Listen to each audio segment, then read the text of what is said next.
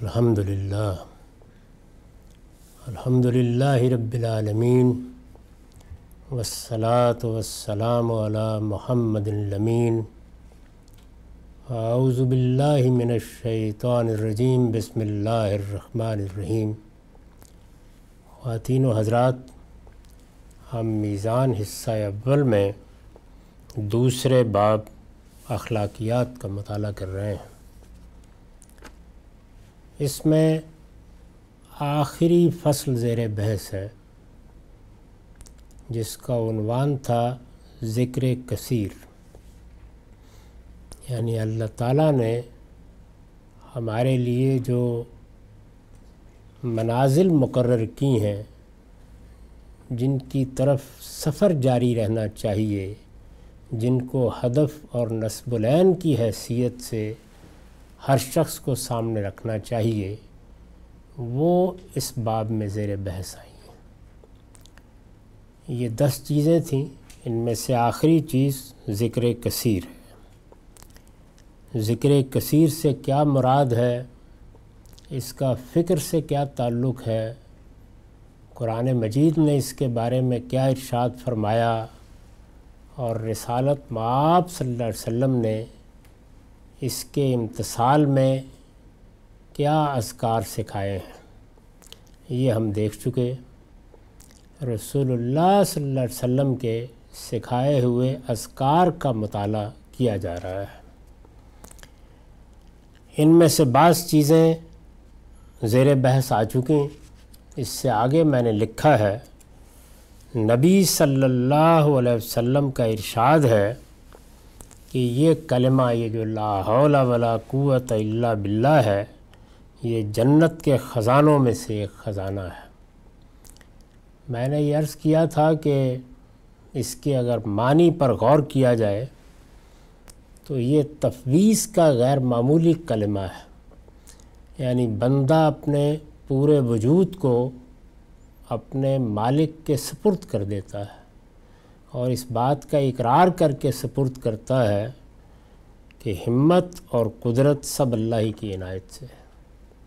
بندے کی آجزی اس کائنات کے پروردگار کا احاطہ علم، احاطہ قدرت، یہ دونوں چیزیں جس تصور کو پیدا کرتی ہیں، اسے پیش کرنے یا ادا کرنے کے لیے اس سے بہتر الفاظ نہیں ہو سکتے۔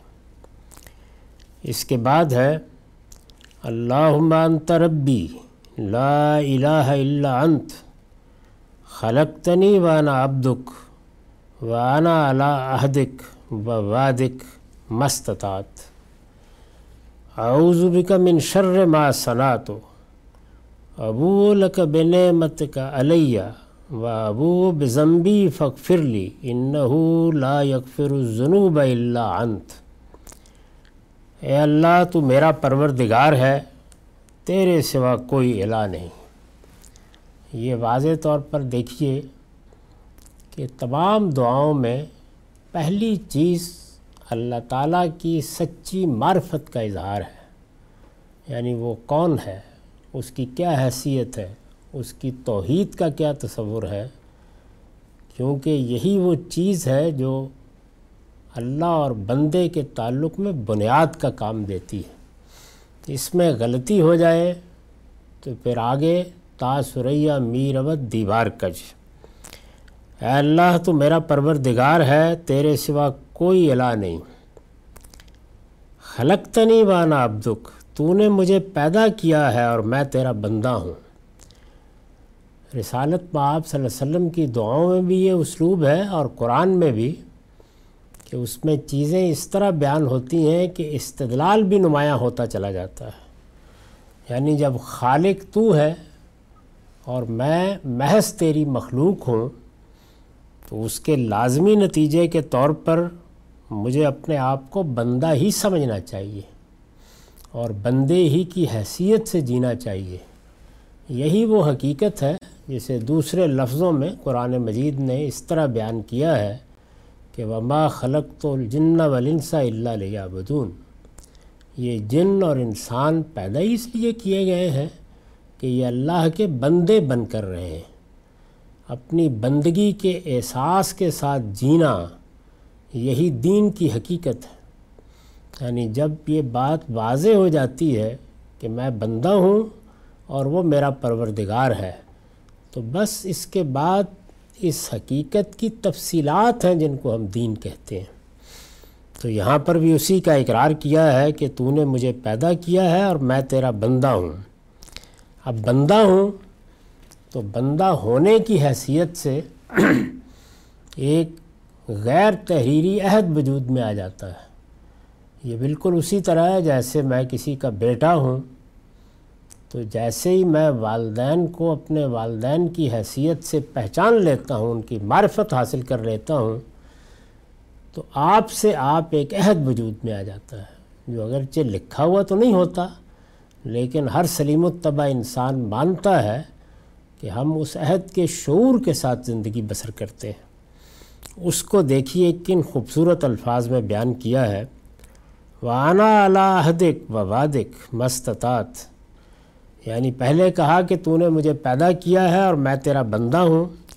اب فرمایا کہ اور اپنی استطاعت کے مطابق تیرے عہد اور وعدے پر قائم ہو یہی اصل میں وہ چیز ہے کہ جس کو آپ دین کے میساک سے تعبیر کرتے ہیں۔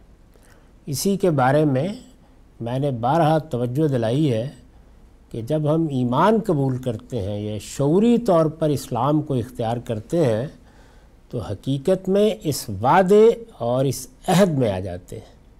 اور اس وعدے اور اس عہد میں آنے ہی کے نتیجے میں پھر اگر انحراف کرتے ہیں یا کسی بڑے جرم کا ارتکاب کرتے ہیں تو اس پر بڑی سنگین سزائیں رکھی گئی ہیں، دنیا میں بھی اور آخرت میں بھی۔ اس کے بعد ہے کہ میں اپنے اعمال کی برائی سے تیری پناہ مانگتا ہوں۔ اپنے اوپر تیرے، تیری نعمتوں کا اعتراف اور اپنے گناہوں کا اقرار کرتا ہوں۔ یہ ایک بندے کی جگہ ہے یعنی وہ آجزی کے مقام پر کھڑا ہوتا ہے۔ اس کے ہاں کسی تکبر کا کوئی سوال نہیں ہے۔ وہ اپنی کمزوریوں سے واقف ہوتا ہے اور اپنی دعاؤں میں، اپنی مناجاتوں میں، اپنی کمزوریوں کا اعتراف کرتا رہتا ہے۔ یہ دعا اللہ کے آخری پیغمبر کی ہے۔ اس سے اندازہ کیا جا سکتا ہے کہ بندے کو کس آجزی کی جگہ پہ کھڑے ہو کے اس کائنات کے مالک کے ساتھ معاملہ کرنا چاہیے۔ میں اپنے اعمال کی برائی سے تیری پناہ مانگتا ہوں، اپنے اوپر تیری نعمتوں کا اعتراف اور اپنے گناہوں کا اقرار کرتا ہوں۔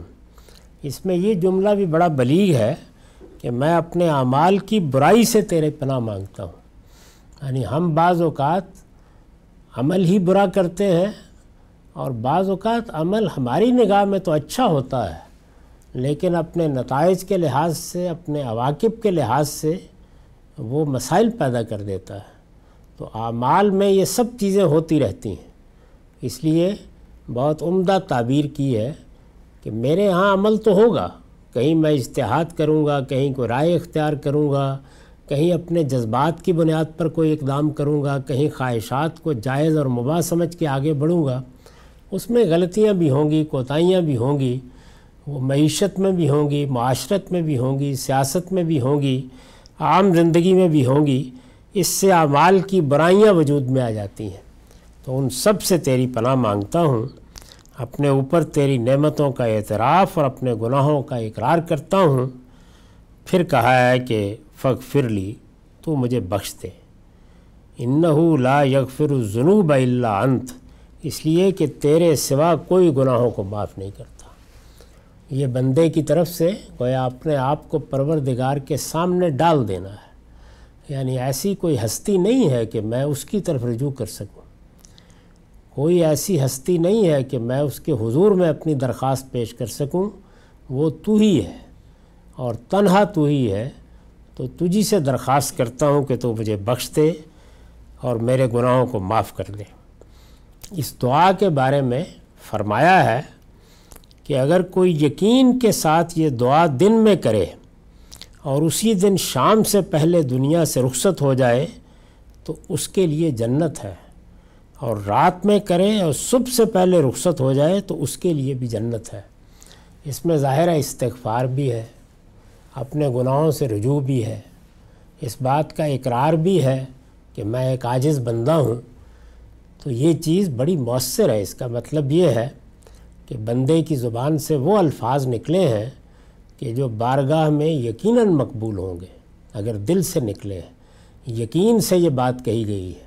محض الفاظ زبان پر نہیں آئے، بلکہ بندے نے اپنا دل نکال کر پیش کر دیا ہے۔ تو پھر وہ اگر رخصت ہوتا ہے، تو یقیناً ایمان پر رخصت ہوگا۔ اور ایمان کا صلہ جنت ہے۔ یہ میں اس سے پہلے بھی عرض کر چکا ہوں کہ یہاں وہ چیزیں زیر بحث نہیں ہوتی جن کے لیے انسان کو بہرحال جواب دہ ہونا ہے یعنی حقوق و لباد۔ وہ چیزیں جن میں بندوں کے ساتھ معاملہ ہے، یہ سب بشارت اللہ تعالیٰ اپنے بارے میں دیتے ہیں۔ اللہ معاف کر دے گا، اللہ کرم فرمائے گا، اللہ کی عنایت ہوگی۔ جو چیزیں اللہ ہی سے متعلق ہیں، ان کے بارے میں وہ افو درگزر فرمائے گا۔ اس ایمان کو، اس یقین کو قبول کر لے گا۔ لیکن اگر بندوں کا کوئی حق واجب ہوتا ہے تو وہ طے ہے کہ ادا کرنا ہوگا۔ دنیا میں بھی ادا کرنا ہوگا اور آخرت میں بھی بندوں کے ساتھ معاملہ ہوگا۔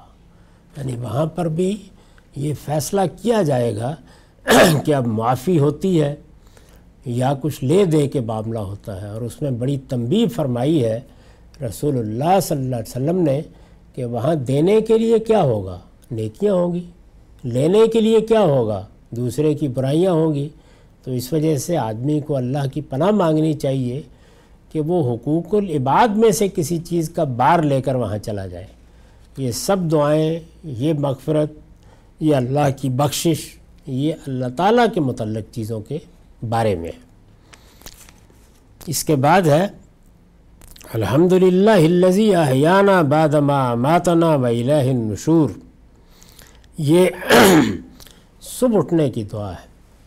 یعنی جب آدمی ایک لحاظ سے موت کی آغوش میں چلا جاتا ہے اور پھر اس کے بعد اس کی آنکھ کھلتی ہے۔ قرآن مجید نے بھی یہ بتایا ہے کہ جب ہم سوتے ہیں تو یہ در حقیقت موت کی یاد دہانی ہے۔ یعنی بالکل وہی معاملہ ہوتا ہے کہ کوئی نہیں بتا سکتا کہ وہ کون سا لمحہ تھا جب اس کی آنکھ لگ گئی۔ اسی طرح کا معاملہ ہر اس شخص کے ساتھ ہوتا ہے جب وہ دنیا سے رخصت ہونے کے قریب آتا ہے۔ وہ وقت ہوتا ہے کہ جب پھر ایک ہچکی آتی ہے اور بندہ اپنے پروردگار کی بارگاہ میں حاضر ہو جاتا ہے۔ کوئی نہیں جانتا کہ یہ مرحلہ کب آئے گا، یہ موقع کب آئے گا، کوئی نہیں جانتا، لیکن آ جاتا ہے۔ اور پھر وہاں پر بھی وہی صورت حال ہے کہ جیسے سوتے میں نہیں پتہ چلتا کہ گھنٹہ بھر سوئے، دن بھر سوتے رہے، رات بھر سوتے رہے، آنکھ کھلے گی تو معلوم ہوگا کہ ہم خدا کی بارگاہ میں ہیں اور وہاں پر جواب دہی کے لیے کھڑے ہیں۔ تو اس چیز کو سامنے رکھ کر یہ بڑی بلیغ دعا ہے جو رسالت باب صلی اللہ علیہ وسلم نے کی ہے اور ہمارے لیے بھی اس میں اللہ تعالیٰ کے ساتھ تعلق کا غیر معمولی اظہار ہے۔ الحمد للہ ہلزی آیانہ بادما ماتنا و الہ النشور۔ شکر اللہ ہی کے لیے جس نے ہم کو موت کے بعد پھر زندگی عطا فرمائی۔ یعنی سو گئے تھے تو گویا موت کی آغوش میں چلے گئے تھے۔ اٹھے ہیں تو گویا اس نے پھر زندگی دے دی ہے۔ تو ایک تو وہ مرنا اور جینا ہے کہ جو اس دنیا میں اور آخرت میں ہوگا، لیکن ایک مرنا اور جینا ہر روز ہوتا رہتا ہے۔ اور اس طرح اس کی یاد دہانی کراتا ہے کہ اللہ تعالیٰ کی طرف سے جب پیغام آئے گا تو کیا ہونا ہے؟ اور جب اٹھو گے تو کس صورتحال سے دو چار ہو گے؟ یعنی ہم سو جائیں تو معلوم ہوتا ہے کہ کوئی چیز دنیا میں تھی ہی نہیں۔ نہ ہم تھے، نہ ہمارے عالام تھے، نہ ہمارا رنج و غم تھا، نہ ہماری خوشیاں تھیں، نہ ہماری مسرتیں تھیں۔ اور آنکھ کھلتی ہے تو حقیقت کی دنیا پھر نگاہوں کے سامنے ہوتی ہے۔ تو اس کو گویا ان الفاظ میں نہایت خوبی کے ساتھ بیان کر دیا ہے۔ شکر اللہ ہی کے لیے جس نے ہم کو موت کے بعد پھر زندگی عطا فرمائی۔ اور پھر دیکھیے کہ کس طریقے سے اس بنیادی مقدمے سے قیامت پر استدلال کیا ہے۔ وہ الہ النشور۔ یعنی اب کیا شعبہ باقی رہ گیا کہ ایک دن لوٹنا بھی اسی کی طرف ہے۔ یعنی یہاں پر بھی صبح ہو گئی ہے، وہاں پر بھی ایک صبح ہوگی۔ یہ ہماری روز مرہ کی صبح ہے وہ صبح نشور ہوگی۔ ہم سب اٹھیں گے، اس کا بندہ اقرار کرتا ہے۔ اور یہ ایک دعا ہے کہ جو ہر روز جیسے ہی ایک بندہ مومن اٹھتے وقت کرتا ہے، آنکھ کھلتی ہے تو کرتا ہے۔ تو یاد دہانی کراتی رہتی ہے کہ تمہیں قیامت میں بھی اسی طرح اٹھنا ہے۔ ہم سینا و امسل ملک للہ والحمد للہ۔ لا الہ الا اللہ وحدہ لا شریک لہو لہ الملک و لہ الحمد وهو على كل شيء قدیر۔ اللہم انی اسلک من خیر هذه اللیلہ و خیر ما و اعوذ بک من شرها و شر ما فیها اللہم انی اعوذ بک من الکسل والحرم و سوء القبر و فتنة الدنیا و عذاب القبر۔ ترجمہ ہے ہم نے شام کی اور خدا کی بادشاہی بھی شام میں داخل ہو گئی۔ یہ کتنا خوبصورت اور عمدہ اسلوب ہے۔ یعنی یہ شام صرف مجھ پر اور آپ ہی پر نہیں آئی، دن غروب ہو گیا ہے، بلکہ پوری کائنات پر شام چھا گئی ہے۔ ہم نے شام کی اور خدا کی بادشاہی بھی شام میں داخل ہو گئی ہے۔ شکر اللہ کے لیے ہے اور اللہ کے سوا کوئی الہ نہیں، وہ اکیلا ہے، اس کا کوئی شریک نہیں۔ بادشاہی اس کی ہے اور ہم بھی اسی کے لیے ہے اور وہ ہر چیز پر قدرت رکھتا ہے۔ اے اللہ، میں اس رات کی بلائی چاہتا ہوں اور اس کی بھی جو اس میں ہے اور رات کی برائی سے تیری پناہ مانگتا ہوں اور اس سے بھی جو اس میں ہے۔ اے اللہ، میں سستی سے، بڑھاپے سے بڑھاپے کی برائی سے، دنیا کی آزمائش سے اور قبر کے عذاب سے تیری پناہ چاہتا ہوں۔ یہ بندہ عاجز کی دعائیں ہیں۔ ہمارے ہاں تو دین دین کا بیان، سب فضائل اور کمالات کا بیان ہے۔ لیکن جب آپ پیغمبر کو براہ راست دیکھتے ہیں اور پیغمبر کی زندگی کو دیکھتے ہیں اور پیغمبر کی دعاؤں اور مناجاتوں کو دیکھتے ہیں، وہ چاہیں تو زبور میں دیکھیں چاہیں رسالت میں آپ صلی اللہ علیہ وسلم کی دعاؤں اور مناجاتوں میں دیکھیں آجزی کا یہی مقام ہے۔ ہر ہر جگہ یہی چیز نظر آئے گی۔ اندازہ کیا جا سکتا ہے کہ اس میں کیا کیا چیزیں ہیں جن سے اللہ کی پناہ مانگی ہے۔ اے اللہ، میں سستی سے، بڑھاپے سے، بڑھاپے کی برائی سے، دنیا کی آزمائش سے اور قبر کے عذاب سے تیری پناہ چاہتا ہوں۔ یہ برائی سے مراد یہ ہوتا ہے قرآن مجید میں بھی اور عربی زبان کی دوسری چیزوں میں بھی سو کا لفظ یا برائی کا لفظ یہ صرف اخلاقی برائیوں کے لیے استعمال نہیں ہوتا، بلکہ جو تکلیف آتی ہے، جو مصیبت آ جاتی ہے، جس صورت حال سے بندہ بعض اوقات دو چار ہو جاتا ہے، شر کے بارے میں بھی یہی چیز ہے۔ تو یہاں یہ اس پہلو سے بیان کیا ہے کہ بڑھاپا آتا ہے تو قوا مزمل ہو جاتے ہیں، بیماریاں انسان کا احاطہ کر لیتی ہیں نہیں کہا جا سکتا کہ ایک دن اگلے دن کیا معاملہ پیش آ جائے گا، تو اللہ تعالیٰ سے پناہ مانگنی چاہیے کہ وہ اس سے نجات دے، یہ صورتحال نہ پیش آئے، وہ چلتے پھرتے اپنے حضور میں لے جائے۔ اے اللہ، میں سستی سے، بڑھاپے سے، بڑھاپے کی برائی سے، دنیا کی آزمائش سے اور قبر کے عذاب سے تیری پناہ چاہتا ہوں۔ قبر کے عذاب کے بارے میں یہ بات بتائی جا چکی ہے کہ قرآن مجید سے یہ بالکل واضح ہو جاتا ہے کہ وہ لوگ جن کا معاملہ بالکل متعین ہے، جن کے لیے قیامت میں کسی حساب کتاب کی ضرورت نہیں ہے، جن کے لیے میزان لگانے کی کوئی ضرورت نہیں، ان کے ساتھ اگر وہ برائی کے علمبردار ہیں تو ایک طرح کا عذاب مرنے کے بعد شروع ہو جاتا ہے۔ اور اگر بلائی کے اور خیر کے علمبردار ہوئے، دین میں سبقت کے مقام پر کھڑے رہے اللہ نے ان کو صدیقین یا شہداء کا مرتبہ دیا تو ان میں اللہ تعالیٰ کی نعمتیں اسی موقع پر آ جاتی ہیں۔ اور اسی کو قرآن نے بیان کیا ہے کہ ان درب یرزکون یعنی جیسے ہی وہ یہاں سے رخصت ہوتے ہیں تو اللہ کی نعمتوں اور عنایتوں میں پہنچ جاتے یہ جو دعا ہے جو شروع ہوئی تھی یہاں سے کہ ام سینہ و امسل ملک للہ۔ ہم نے شام کی اور خدا کی بادشاہی بھی شام میں داخل ہو گئی ہے۔ تو ظاہر ہے کہ یہ الفاظ ہی بتا رہے ہیں کہ یہ شام کے وقت کی دعا ہے۔ نبی صلی اللہ علیہ وسلم اسی میں لفظ کی تبدیلی کر دیتے تھے۔ یہی دعا، یہی الفاظ اور صبح کے وقت بھی کرتے تھے۔ یعنی اس میں یہ مضمون ہو جاتا تھا کہ ہم نے صبح کی اور خدا کی بادشاہی بھی صبح میں داخل ہو گئی۔ یہی دعا نبی صلی اللہ علیہ وسلم الفاظ کی مناسب تبدیلی کے ساتھ صبح کے وقت بھی کرتے تھے۔ اس کے بعد ہے اللہ انی اسلم تو بجہی علیک و فبس تو عمری علیک و الجا تو ظہری علیک رغبتاً و رحبتاً علیک لا ملجا ولا منجا من کا اللہ علیک آمن تو بے انزلت و نبی کلزی ارسلت۔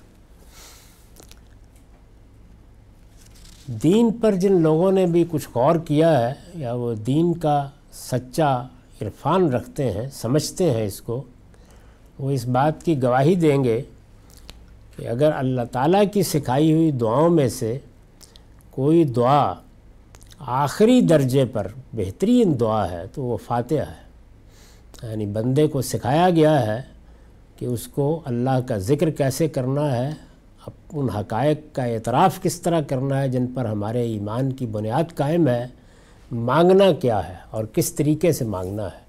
یہ وہ دعا ہے کہ جو اللہ نے خود سکھائی اور آخری درجے میں مقبول ہوئی۔ یہی دعا ہے جس کے جواب میں آخری نبوت آئی، اللہ کی آخری کتاب آئی اور انسان کو قیامت تک کے لیے اللہ کی ہدایت ملی۔ جو ہمارے لیے اب دین میں ایک ایسی حجت ہے کہ ادنا تردد کے بغیر ہم اس کی طرف رجوع کرتے اور فیصلہ کر لیتے ہیں کہ حق کیا ہے، باطل کیا ہے، صحیح کیا ہے، غلط کیا ہے۔ یہی حیثیت میرے نزدیک رسول اللہ صلی اللہ علیہ وسلم کی دعاؤں میں اس دعا کی اگر آپ غور کریں تو اس کی جامعیت، اس کی تعبیرات کی خوبی، اس میں حسن بیان کے پہلو بڑے غیر معمولی ہیں۔ ترجمہ یہ ہے، اللہ، میں نے اپنے آپ کو تیرے حوالے کر دیا ہے۔ عام طور پر یہ معلوم ہوتا ہے کہ رات کے وقت یہ دعا کی جاتی تھی۔ اے اللہ، میں نے اپنے آپ کو تیرے حوالے کر دیا ہے۔ اسلم تو وجہی لیک یہ پورے دین کا بیان ہے۔ یعنی انسان جب اس دنیا میں دین کا اعتراف کرتا ہے یا اسے قبول کرتا ہے یا شعوری طور پر اقرار کرتا ہے، تو یہی کلمہ اس کی تعبیر ہے۔ چنانچہ سیدنا ابراہیم علیہ السلام جو اس معاملے میں امامت کے منصب پر فائز ہے یعنی دین دین کی حقیقت، اس میں ان کی شخصیت عالمی سطح پر ایک اسوے کی حیثیت رکھتی ہے۔ تو انہوں نے یہی تعبیر اختیار کی کہ اسلم تو رب العالمین، میں نے اپنے آپ کو جہانوں کے پروردگار کے حوالے کر دیا۔ اے اللہ، میں نے اپنے آپ کو تیرے حوالے کر دیا۔ یہ اسلام کی حقیقت ہے۔ عام طور پر لوگ اسلام میں سلامتی کا مفہوم دیکھتے ہیں اور یہ کہتے ہیں کہ یہ سلامتی کا دین ہے۔ اس میں کوئی شبہ نہیں کہ سلامتی کا دین ہے، لیکن اسلام کے یہ معنی نہیں ہے اسلام کے معنی ہے اپنے آپ کو حوالے کر دینا ٹو سرنڈر یعنی میں نے اپنی مرضی، میں نے اپنا وجود پورے شعور کے ساتھ اپنے پروردگار کے حوالے کر دیا اسی کو اسلام کہتے ہیں۔ اے اللہ، میں نے اپنے آپ کو تیرے حوالے کر دیا ہے۔ وہ فوس تو امری لیک اور اپنا معاملہ تیرے سپرد کر دیا ہے۔ یعنی تفویض اور توکل کے شاندار کلمات ہیں۔ اور تجھ سے ٹیک لگا لی ہے۔ کیا کہنے ہیں اس تعبیر کے؟ یعنی ہم دنیا میں بے سہارا اور محتاج ہیں۔ اور ہر ہر قدم پر ہمیں یہ ضرورت لاحق ہوتی ہے کہ کوئی چیز سہارا دینے والی ہو، ماں، باپ اندازہ کیجیے انہی کا سہارا ہے کہ ناتواں دنیا میں آتے ہیں اور ان کی آگوش میں پرورش پاتے ہیں، ساری زندگی انسان یہی تلاش کرتا رہتا ہے۔ تو یہاں یہ کہا گیا ہے کہ میں نے ٹیک لگا لی ہے، سہارا لے لیا ہے کس کا؟ پروردگار تیرا۔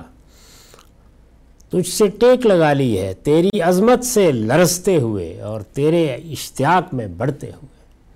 دونوں ہی در حقیقت وہ حقیقتیں ہیں کہ جن کے بین بین ہی بندہ مومن رہے تو پابرجا رہتا ہے۔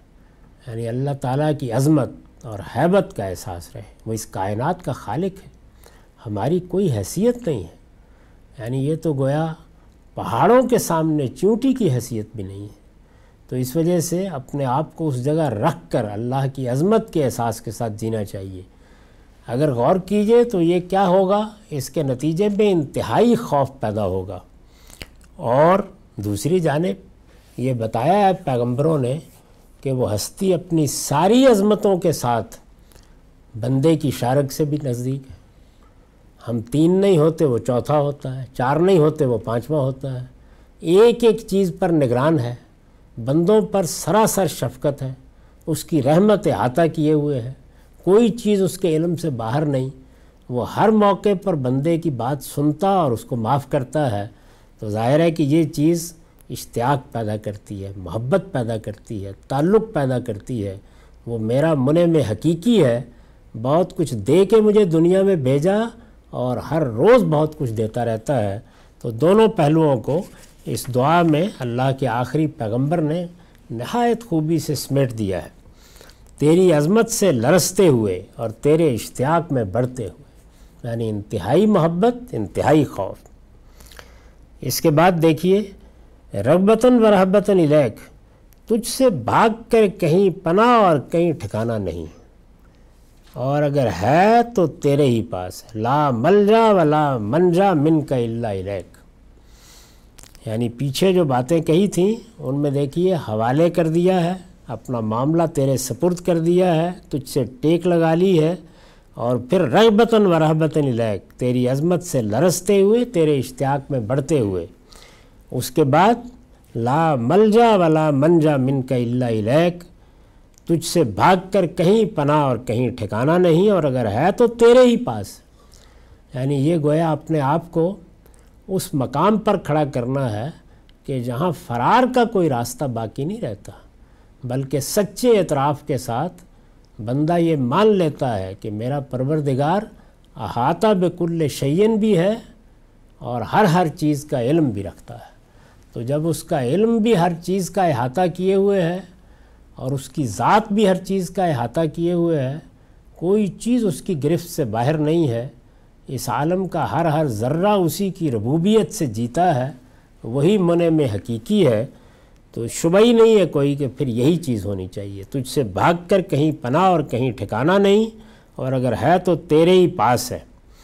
یہ سب چیزیں وہ معرفت ہے جو پیغمبر لوگوں کو دیتے ہیں۔ یعنی یہ معرفت یا یہ عرفان اس نوعیت کا نہیں ہے جیسے صوفیہ نے دیا ہے۔ یہ وہ معرفت ہے جو ایک عاجز بندے کو حاصل ہوتی ہے، اور پھر اس کے بعد وہ اقرار کیا ہے۔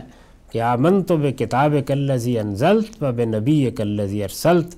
میں تیری کتاب پر ایمان لایا ہوں جو تو نے نازل کی ہے۔ اس میں بھی بہت خوبی کے ساتھ یہ تعلیم دی ہے کہ اللہ کی سچی معرفت اور یہ شعور جو اللہ کے پیغمبر کی دعاؤں سے حاصل ہوتا ہے، اس کے لیے جو آخری معیار ہے، وہ وہ کتاب ہے جو اللہ کے پیغمبر پر نازل ہوئی ہے۔ اسی کو ماخذ، اسی کو منبع بننا چاہیے اور اللہ کے پیغمبر ہی کی طرف رجوع کرنا چاہیے دین کے لیے، دین کی ہدایت کے لیے۔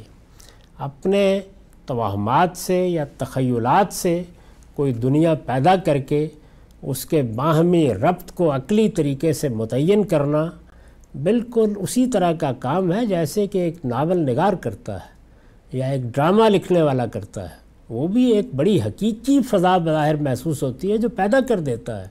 لیکن کیا وہ حقیقت ہوتی ہے؟ تو اس دنیا کے حقائق کو اس کائنات کے حقائق کو جاننے کے لیے ہمیں اللہ کی کتاب کی طرف رجوع کرنا ہے۔ اللہ تعالیٰ نے جو علم کے ذرائع یہاں دیے ہیں، وہ ہمارے باطنی اور ظاہری حواس ہیں۔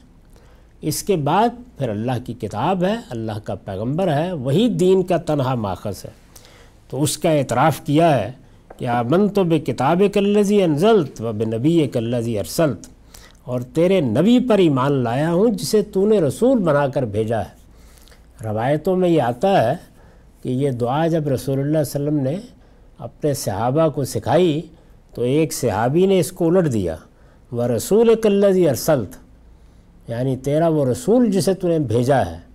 تو آپ نے فرمایا کہ نہیں، تسی کرو بے نبی کلزی ارسلت اور آپ غور کر کے دیکھیے تو نبی اور رسول کے بارے میں جتنی بحث ہے، دو لفظوں میں سمیٹ دیے۔ سب نبی ہیں۔ سب کے سب نبی ہیں۔ نبیوں میں سے کچھ کو اللہ رسالت کے منصب پر بھی فائز کرتا ہے۔ تو اپنے بارے میں تصیح فرمائی کہ یہ کہو کہ وہ بے نبی کلزی ارسلت، تیرے نبی پر ایمان لایا ہوں، جسے تو نے رسول بنا کر بھیجا ہے۔ نبی صلی اللہ علیہ وسلم کا ارشاد ہے کہ جس نے رات کو سوتے وقت یہ دعا کی اور اسی رات دنیا سے رخصت ہو گیا، اس کی موت اسلام پر ہوگی۔ یعنی اللہ تعالیٰ اس کو مسلمان کی حیثیت سے اٹھائے گا۔ اس سے بڑی کیا سعادت ہو سکتی ہے؟ اور اس میں شبہ نہیں کہ یہ جہاں جہاں بھی اس طرح کی بات کہی جاتی ہے، تو اس سے مراد کیا ہے؟ یعنی پورے شعور کے ساتھ یہ دعائیں زبان پر آئیں۔ جب انسان یہ کلمات دہرائے تو وہ سمجھ کر دہرائے کہ میں کیا کہہ رہا ہوں۔ عربی زبان کے الفاظ محض رٹ کر دہرا دینے کا نام یہ دعا کرنا نہیں ہے۔ ان کا مطلب کیا ہے؟ ان میں کس چیز کا اقرار ہے؟ کن حقائق کا اعتراف ہے؟ اصل چیز وہ ہے۔ تو اس کو سامنے رکھ کر یہ دعائیں کرنی چاہیے۔ معاف کیجیے۔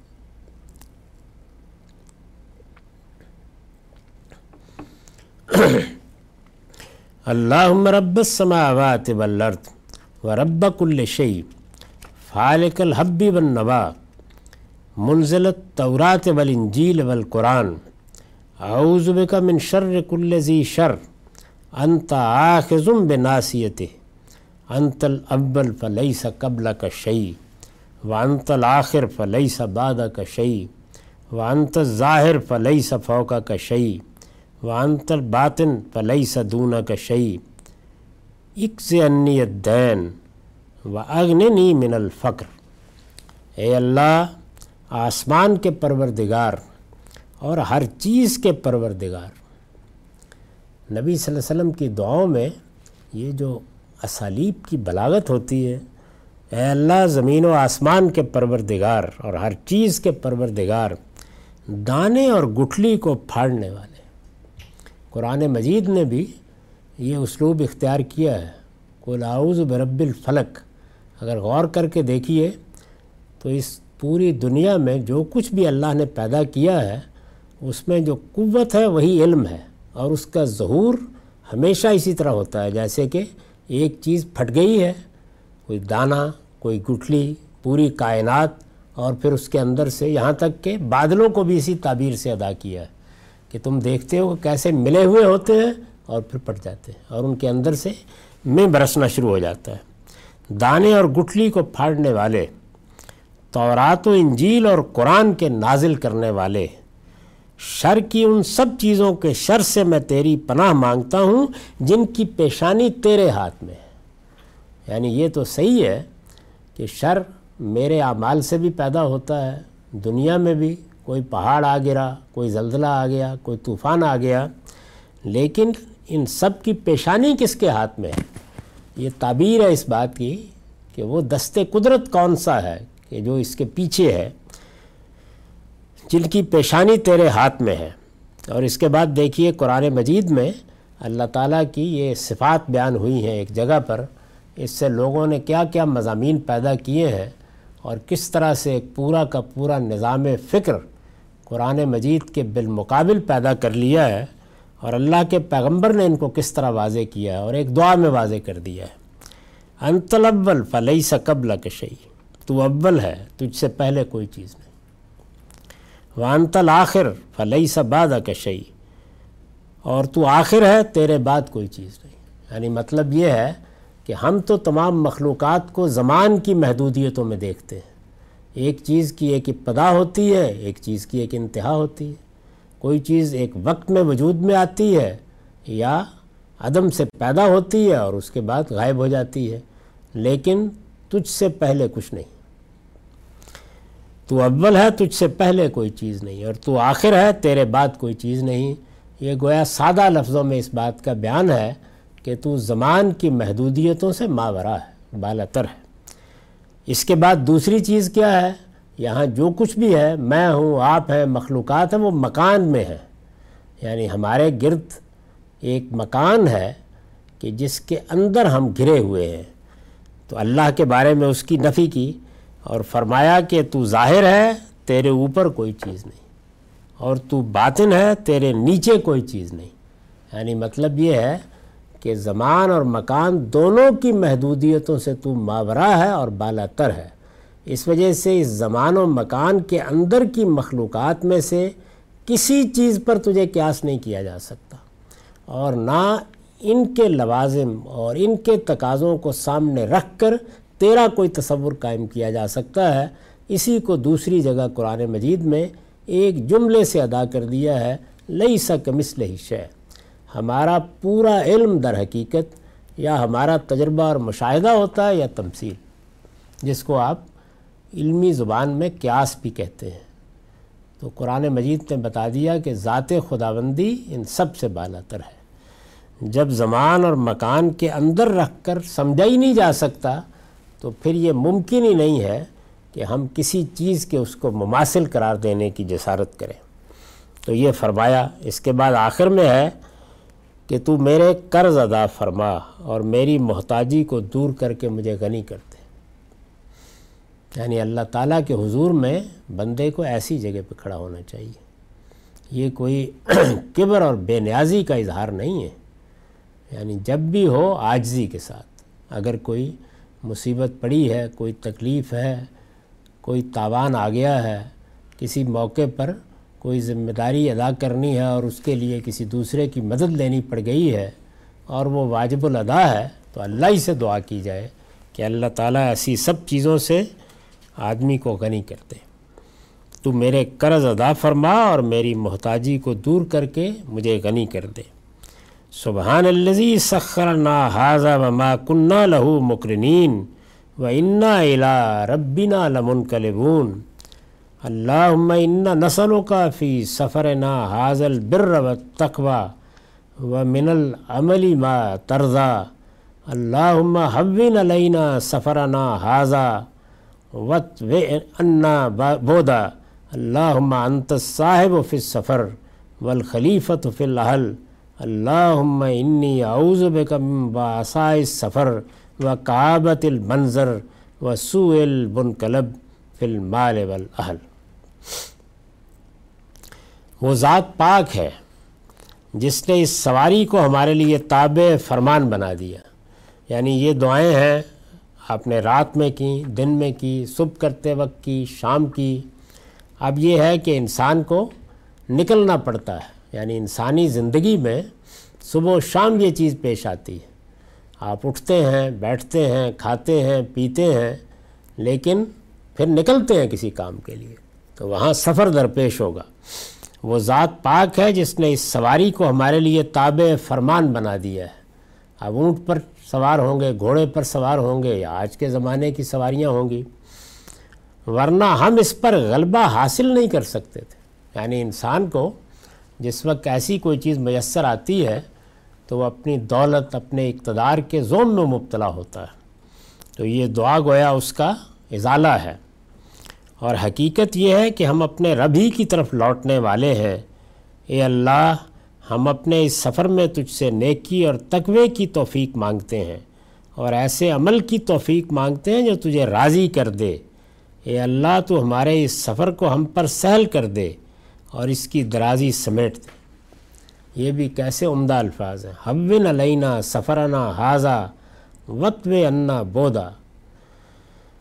اے اللہ، تو ہمارے اس سفر کو ہم پر سہل کر دے اور اس کی درازی سمیٹ دے۔ اے اللہ تو سفر میں ساتھی ہے اور پیچھے اہل و عیال میں رکھوالا ہے۔ یعنی یہاں تیری مصاحبت حاصل ہے، تو میرے ساتھ ہے۔ سفر میں ہر ہر قدم پر، اور اگر پیچھے میں کسی کو چھوڑ کے آیا ہوں، اہل کو، عیال کو، مال کو، دولت کو، تو تو ہی اس کا رکھوالا ہے۔ وہ تیری ہی حفاظت میں ہے۔ اے اللہ، میں اس سفر کی مشقت سے تیری پناہ مانگتا ہوں، اور اس سے بھی کہ کوئی برا منظر میرے سامنے آئے۔ اور اس سے بھی کہ اپنے اہل و عیال اور اموال میں لوٹوں تو کوئی خرابی میری منتظر ہو۔ یعنی ہر پہلو سے گویا احاطہ کر لیا ہے۔ نکلے ہیں تو کن چیزوں سے اللہ کی پناہ مانگنی ہے اور سفر کے دوران میں اللہ تعالیٰ کی حفاظت کو کس طرح اپنے پیش نظر رکھنا ہے۔ نبی صلی اللہ علیہ وسلم اپنے سفر کی بل دعا ابتدا بالعموم اسی دعا سے کرتے تھے۔ یہ جو دعا ہے، یہ رسالت ماں آپ صلی اللہ علیہ وسلم کی سفر کی دعا ہے۔ اللہ رحمت کا ارجو فلا تکلنی الا نفسی طرفت عین واصل لی شانی کلّا لا الہ الا انتا اے اللہ، میں تیری رحمت کا امیدوار ہوں۔ تو لمحے بھر کے لیے بھی مجھ کو میرے نفس کے حوالے نہ کر اور میرے تمام معاملات دست فرما دے۔ پروردگار، تیرے سوا کوئی الہ نہیں۔ یہ دعا بھی بڑی جامع دعا ہے۔ اس پر ہم کچھ بات کریں گے۔ اب ہمارا وقت ختم ہو گیا۔ اقول و قولی حاضہ وستغفر اللہ لی ولکم ولسائر المسلمین۔ اب دس منٹ کا وقفہ ہے۔ اس کے بعد سوالوں کی نشست ہوگی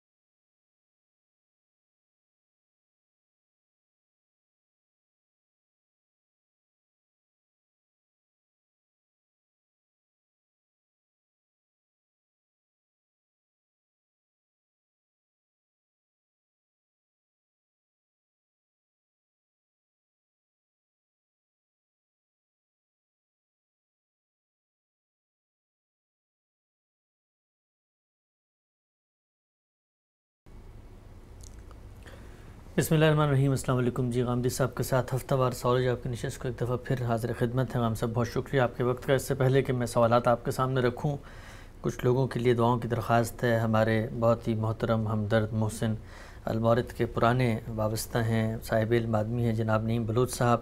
وہ آج کل کچھ طبی مشکلات سے گزر رہے ہیں، ان کے لیے دعا فرمائیے۔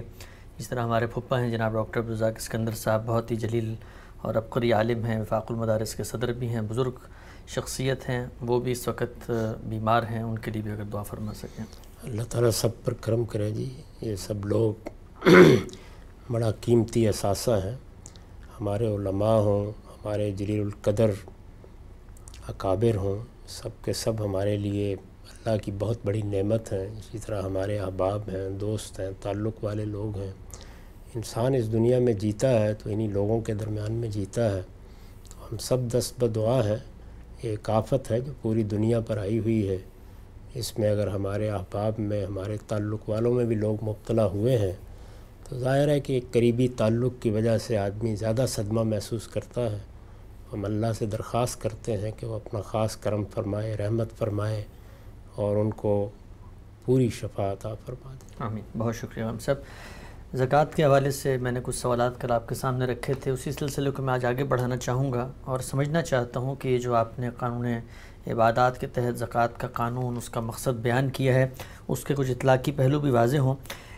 پہلے کہا جاتا ہے کہ جو آپ نے ابتدا میں لکھا تھا زکوٰۃ کے حوالے سے، اس میں یہ رائے لکھی تھی کہ اسلامی ریاست اس زکوٰۃ کے علاوہ اپنے شہریوں پر کسی نوعیت کا کوئی ٹیکس بھی عائد نہیں کر سکتی۔ لیکن جو آخری ایڈیشن ہے آپ کی کتاب کا، اس میں آپ نے لکھا ہے کہ زکوٰۃ کے علاوہ جس کی شرح اللہ تعالیٰ نے اپنے پیغمبروں کی وساطت سے مختلف اموال میں مقرر کر دی ہے، وہ یعنی ریاست، نہ مسلمانوں پر ان کی رضامندی کے بغیر کسی نوعیت کا کوئی ٹیکس عائد کر سکتے ہیں اور نہ مٹھی بھر گندم ایک پیسہ، ایک حبہ بھی ان کے اموال میں سے کسی بھی مت میں بالجبر لینے کی جسارت کر سکتے ہیں۔ سوال میرا آپ سے یہ ہے کہ یہ جو آپ نے یہاں پر لکھا ہے کہ رضامندی کے بغیر پہلے نہیں لکھا تھا، یہاں پہ لکھا ہے پہلے نہ لکھنے کی وجہ کیا تھی، اب لکھنے کی وجہ کیا؟ پہلے تو اس بات کو سمجھ لیجیے کہ میرا مال ہے، میں نے کمایا ہے۔ میرے مال، میری جان اور میری آبرو کو حرمت حاصل ہے۔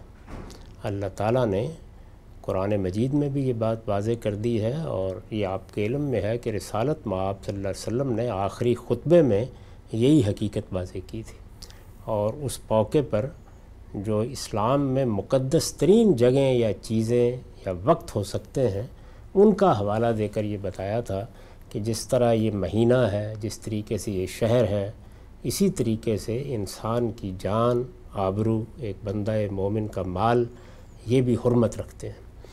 تو یہ ظاہر ہے کہ جب اس کی یہ حرمت قائم ہے، تو یہ میرے لیے ہے، آپ کے لیے ہے، ریاست کے لیے بھی اسی طریقے سے یعنی ریاست کا جو نظم بھی قائم کیا جائے گا اس میں ظاہر ہے کہ کچھ ضرورتیں ہوں گی۔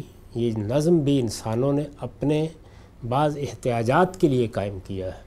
یعنی ایسا نہیں ہے کہ کوئی آسمانی صحیفہ ہے جس نے آ کر لوگوں کو یہ بتایا کہ تمہارے اندر ایک ریاست کا نظم بھی ہونا چاہیے۔ انسان کو چونکہ ارادے اور اختیار کی آزادی دی گئی ہے، وہ اس میں انحراف کرتا ہے تو اس کے لیے یہ ضرورت پڑی کہ ایک نظم قائم کر دیا جائے تاکہ انسان کو انسان کے شر سے بچایا جا سکے۔ اصلاً امن و امان کو قائم رکھنا اور لوگوں کی آزادی کی حفاظت کرنا، یہی اس کا مقصود ہوتا ہے۔ لیکن جب نظم آپ قائم کرتے ہیں، تو نظم کو چلانے کے لیے اموال کی ضرورت پڑتی ہے۔ اس میں آپ کہہ سکتے ہیں کہ لوگ کنٹریبیوٹ کر دیں۔ جس طریقے سے عام طور پہ ہم دینی ادارے چلاتے ہیں یا اسی طرح سے بعض اور رفاع عامہ کے ادارے ہیں، ان کو قائم کر لیتے ہیں، لیکن ریاست اس طریقے سے نہیں چل سکتی۔ تو اللہ تعالیٰ نے اس سوال کا جواب یہ دیا ہے کہ مسلمانوں کا نظم اجتماعی اگر کسی جگہ قائم ہو تو وہ کیا اموال ہیں جو بالجبر لیے جا سکتے ہیں؟ اصل میں اگر آپ ٹیکس کے بارے میں غور کریں تو وہ بالجبر لیے جانے والا مال ہی ہے۔ یعنی یہ بحث تو بہت بعد میں ہوئی کہ اب ٹیکس لینے کا اختیار اگر آپ دے رہے ہیں لوگوں کو تو اس میں لوگوں کی ریپرزنٹیشن ہونی چاہیے۔ یعنی یہ بہت بات کی بات ہے، ورنہ بادشاہ سلامت ہیں، ان کے کارندے آئے ہیں، لوگوں کو پکڑ لیتے تھے اور پکڑ کر جو کچھ بھی انہوں نے فصل بوئی ہے، اس میں کوئی حاصل ہوا ہے یا کوئی مال کمایا ہے، اس میں اپنا حصہ ان سے وصول کر لیتے تھے۔ قبائلی نظام میں بھی یہی چیز تھی، بعد کے زمانوں میں بھی اسی طریقے سے ہوتا رہا۔ تو اللہ تعالیٰ نے زکوٰۃ کی صورت میں یہ حصہ خود مقرر کر دیا ہے، تاکہ اس آخری ظلم کا بھی خاتمہ ہو جائے۔ تو اب یہ واضح ہو گیا کہ اللہ تعالیٰ کی طرف سے جو ریاست کا یا معاشرے کا حق مقرر کر دیا گیا ہے وہ تو زکوٰۃ ہی ہے۔ ٹھیک۔ چنانچہ اگر کوئی اللہ کو ماننے والے لوگ ہیں جو کسی ریاست کا نظم چلا رہے ہیں تو اس سے ایک پائی بھی نہیں لے سکتے۔ یہی بات اس عبارت میں لکھی گئی ہے کہ وہ کوئی ایک ذرہ ایک دانہ ایک حبہ ایک روپیہ بھی نہیں لے سکتے۔ بالجبر کچھ نہیں لیا جا سکتا۔ ٹھیک۔ اب اس کے بعد یہ سوال پیدا ہوتا ہے کہ ایمرجنسی کی صورتحال بھی پیدا ہو جاتی ہے۔ ریاست کا نظم عام حالات میں تو ریاست کے قومی املاک ہیں اسی طریقے سے زمین ہے زمین کے خزائن ہیں یہ زکوٰۃ ہے اس سے چل جائے گا۔ کیونکہ ریاست کی جو لازمی ذمہ داریاں ہیں ان کے لیے یہ بالکل کفایت کرتی ہے۔ لیکن بہت سے ایسے معاملات ہو سکتے ہیں کہ جو غیر معمولی ہوں۔ جیسے ایمرجنسی کی صورتحال ہے کہ معلوم ہے کہ جب بڑی جنگیں ہوئی ہیں تو بڑی سے بڑی معیشت بھی بالکل زمین بوس ہو گئی۔ بعض اوقات قوموں کو صدیوں میں ادا ہونے والے قرض لینے پڑے ہیں۔ یہ معلوم ہے کہ پہلی اور دوسری جنگ عظیم میں کیا ہوا تھا۔ کوئی آفت آ گئی۔ جس طرح اس وقت ہم دیکھ رہے ہیں کہ دنیا بھر کی معیشت اسی طریقے سے ایک بڑی آفت کا شکار ہو کے رہ گئی ہے۔ کاروبار کئی مہینوں سے بلکہ سال ڈیڑھ سے بعض جگہوں پر بالکل بند پڑے ہوئے ہیں۔ تو اس میں اب کیا کیا جائے؟ اس طرح کے موقعوں پر تو اس طرح کی کوئی آفت آ جاتی ہے کوئی ایمرجنسی کی صورتحال پیدا ہو جاتی ہے اور ریاست کا نظم چلانے کے لیے جو کچھ آپ نے زکوٰۃ کے طور پر لیا وہ کفایت نہیں کرتا۔ تو اس کے لیے یہ ایک استثناء بیان کیا ہے اور اس پر شرط عائد کر دی ہے کہ یہ لوگوں کی رضامندی سے ہوگا۔ یعنی ان سے پوچھا جائے گا معلوم کیا جائے گا۔ تو اصل میں جبرن لے لینا حق سمجھ کے لے لینا اس میں اور رضامندی سے لینا اس کے فرق کو بیان کیا گیا ہے۔ یہاں ٹھیک یہ ہم سے بتائیے گا جو آپ فرماتے ہیں بار بار کہ نظم اجتماعی کی جو اخراجات ہیں، اس کی ضروریات ہیں، اس کے لیے اللہ تعالیٰ نے ٹیکس کی ایک حد مقرر کر دی ہے۔ سوال میرا آپ سے یہ ہے کہ نظم اجتماعی کی ضروریات تو ایک بہت ہی سبجیکٹیو میٹر ہیں۔ ملک دنیا کے کس خطے میں آباد ہے، ممکن ہے وہاں پر ان کے اخراجات زیادہ ہوں، نہ کوئی ان کی وسائل ہوں ان کے پاس، نہ کوئی زراعت ہو نہ اور چیزیں ہوں۔